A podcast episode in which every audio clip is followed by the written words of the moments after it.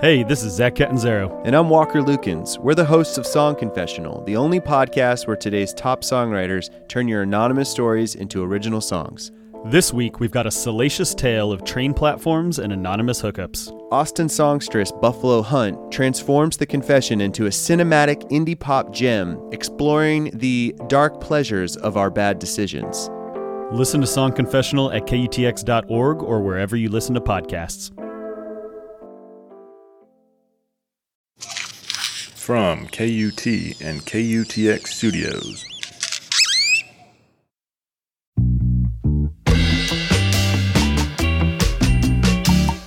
Hello, and welcome to This Song, the podcast where artists talk about the songs that changed their lives and give us a glimpse into their creative process.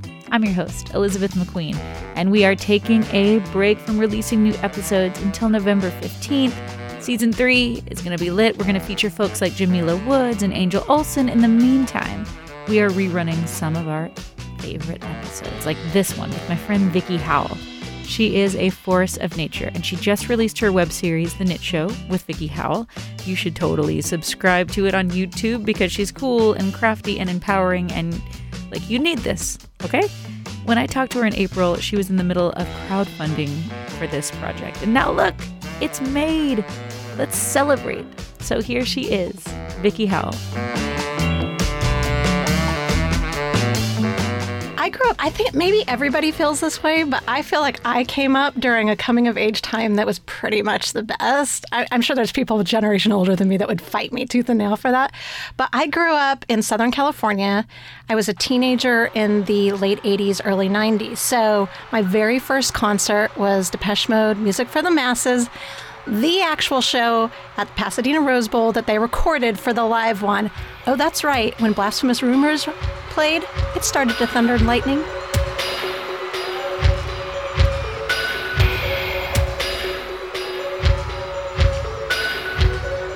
So that kind of set the foundation. So, of course, there was the Smiths.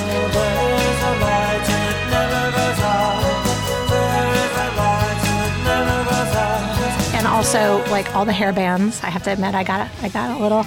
I may or may not have stayed in a relationship just so I could go see um, Skid Row. oh my gosh.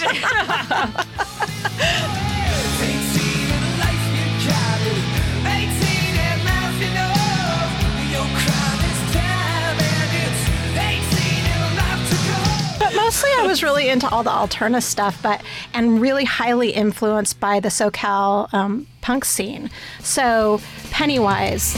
You ever get that feeling you can go on? Just remember the side it is that you're on. You've got friends with you till the end. Social D.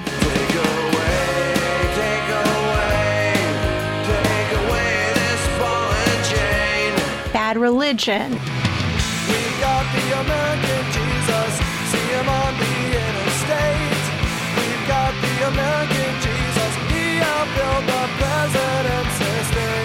No doubt. You're heading into a completely new direction. Yes, I am having trouble making the adaptation. Those, those all really sort of felt like my every that was like my everyday peeps. I mean, not like we were hanging out, but that was just so ingrained in me. And I felt like that laid a foundation and the very zeitgeist of how that music came up, which was very, this was pre social media. So the people were like handing out cassettes and passing out flyers. And I feel like that's translated into my life as an independent contractor and as a designer and as a broadcaster now in the age of new media because I know how to hustle. And I feel like I learned it from those musicians. Yeah. I mean, uh, so at that time, I mean, there was a lot of music happening, but you were attracted to this like alternative kind of music. I mean, do you can you identify why it was that music that you were into as opposed to like I mean because there was a lot of good hip hop going on. There was quite a bit of hair metal, but I think we're going to focus more on alternative. and, and, it was actually Bon Jovi. Skid Row just opened up for it, but let it go. And I agree with your focus. I think that the punk rock um, sort of message just resonated with me. Um, that's really the only reason. And it sounds like too. I mean, the other side of it was people were doing things by themselves, making things happen, and not waiting, you know, for like a huge record contract necessarily. Was the DIY scene? Was that something that you got into at that age too? Um, I mean, DIY as far as being like poor and needing to make things yourself, absolutely. I was mostly raised by a single mom, you know. I'm like 100% like crafting and making things since I was old enough to hold a glue stick in my hand, you know. So absolutely in that sense, the my the beginning of my career life, I had like pro- I had proper jobs. I got my first job in television at 19 um, for this teenage oriented traveling talk show. It's a lot to say, and it's also one of the many reasons it didn't work out. um, and so there was a little hustle because you're still independent. I'm, and it was back in the day when you had to, like, you know, you had to fax your resume to Jodie Foster's, you know, film company or Chris Columbus's company, um, John Hughes' company. Like, but it was a little bit more of a through line. It wasn't until um, the internet started becoming a thing that I really like full fledged made the connection of, and a lot of that had to do with when I moved to Austin and I hooked up with a group um, that no longer exists called the Austin Craft Mafia, where I really got like, oh, that's the connection.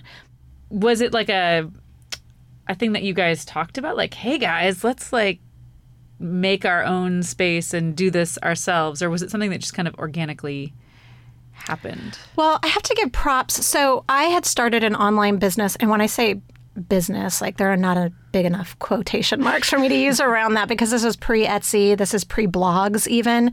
Um, there were, without exaggeration, there were only 10 craft websites on the interwebs. Um, and so it was it was a completely different world. And so I started one. I'd left the entertainment, industry. I got laid off when I was pregnant with my first child, and in the entertainment industry, if you're not willing to give birth on your lunch hour, they're not they're not interested.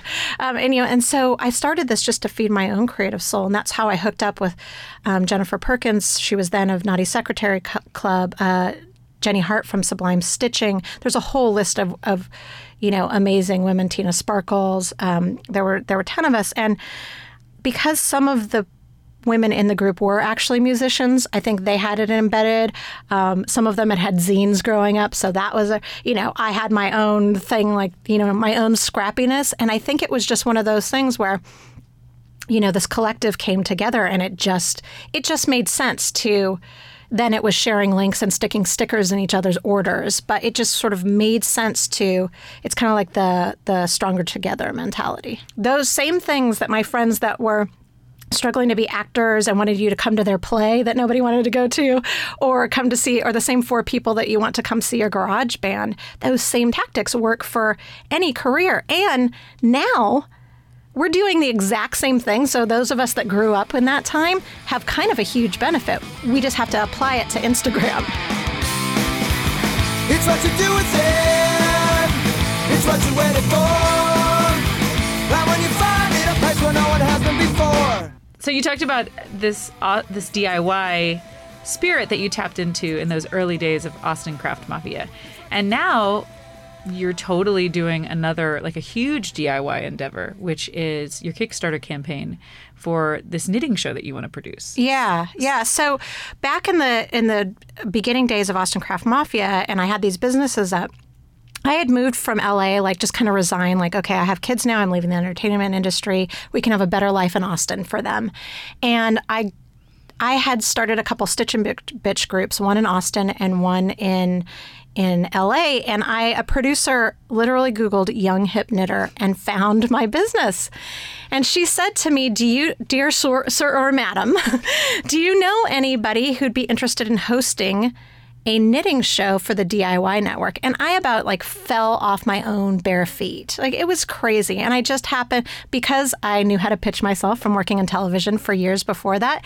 And and I just happened to have my very first project, which was a guitar strap um, design project up on this website called Knitty. I could pitch myself. So to make a very long story short, I got the gig as the host of a show for DIY Network and HGTV called Knitty Gritty.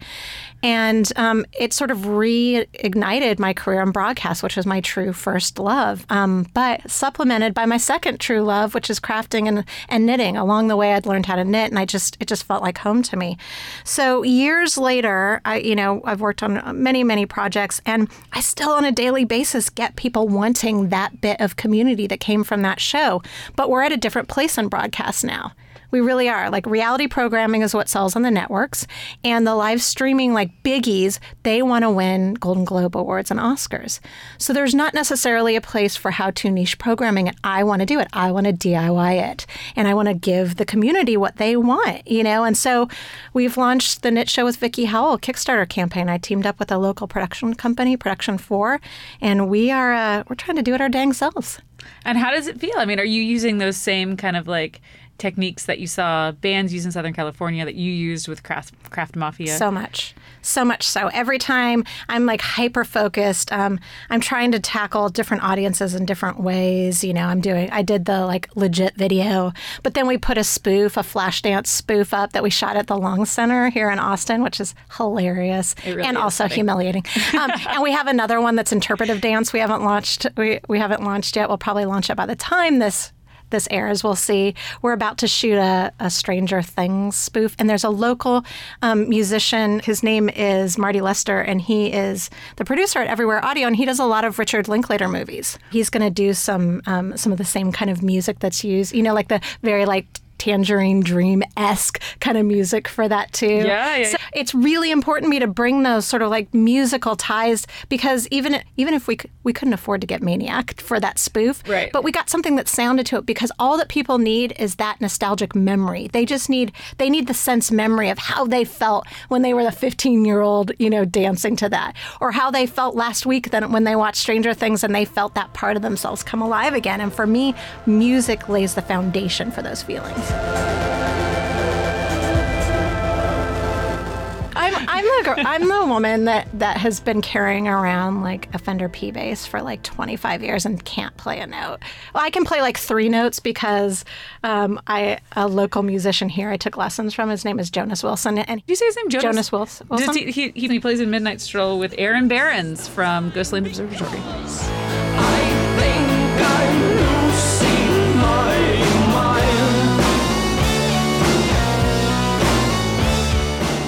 Didn't know that. No, it's funny. It's first of all, you talking about having that base sitting there and like never using it. Like I have like a crochet hook that my Yes! aunt gave me, but it like literally, it's like it sits there and it, it's so pretty and shiny. I and thought I've you done, were like, gonna guilt me. thing. Okay. No, but then and it, but I, but it's like I, you know, I have the same relationship where I'm like one day.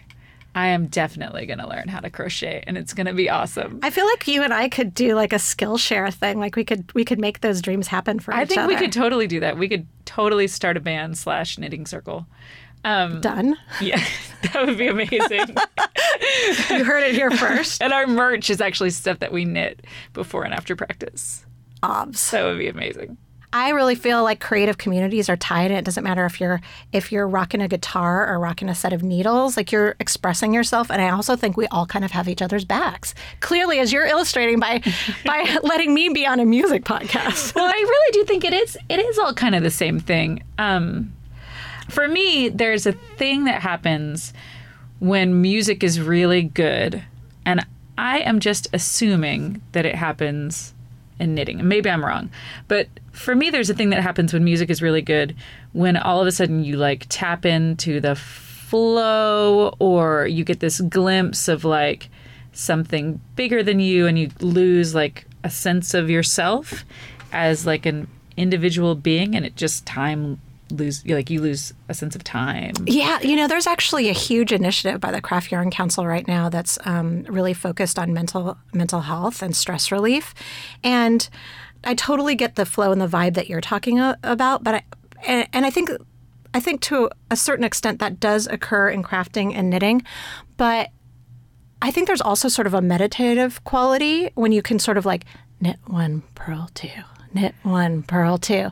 And it kind of steps you away to to open up those channels in your brain to let other sort of creative, you know, pieces come in. And I also have found that especially during these sort of like unsettling times that we're that we're living in politically right now, a lot of people just sort of need the proverbial um, security blanket and they need to knit it themselves. And when I say that, I just mean they, they want to produce something that they can hold and put out into the world. And maybe it's a gift or maybe it's for a cause. Maybe you're knitting chemo caps or, you know, blankets for um, newborns. Who knows? Or pussycat hats. Or pussycat hats. Yes. I mean, I just recently interest, uh, interviewed Kat Coyle, um, who also is a Kickstarter campaign backer. Thank you, Kat. Um, Kat Coyle, the designer of the pussy hat for for um, you know my own podcast, Craftish, and I just I really feel like that, regardless if you agreed with the um, the philosophy behind that campaign, to show the power. I mean, that hat was on the cover of Time magazine.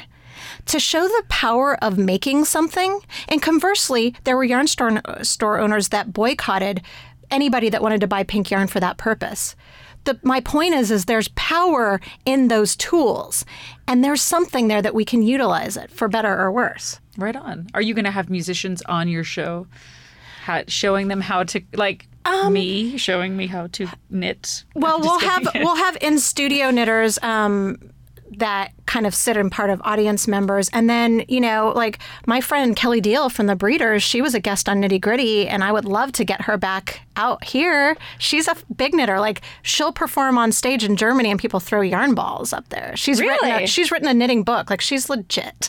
Whoa. So, um, so yeah, I would love that. I would love that. I would love to hear her philosophies on music and knitting. I'm sure she's got some ideas. Yeah, let's ask it's her. All connected. Let's all let's ask her. so from DIY kid to DIY adult making your own show. I mean, that's cool, man.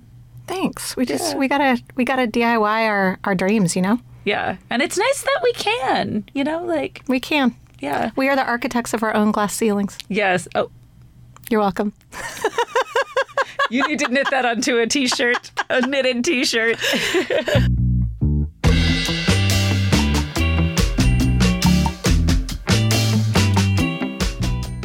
right?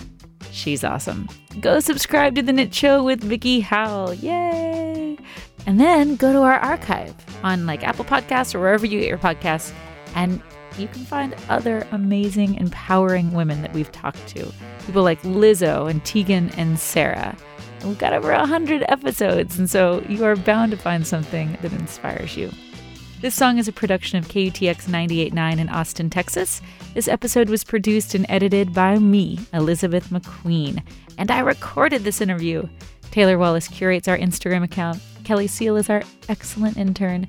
Thanks to Deidre Gott and Peter Babb and Todd Callahan for all they do for this podcast. And it is true. Our theme song is Mahout by Austin's own Hard Proof. You can follow us on Twitter, Instagram, or Snapchat, although honestly, I don't do much on Snapchat, but someday I will. Our handle is at this song KTX. You can like us on Facebook, and you can subscribe to this song along with the other KTX podcasts, Austin Music Minute, liner notes, and Song of the Day on iTunes. Right on. Thanks for listening. Talk to you next time.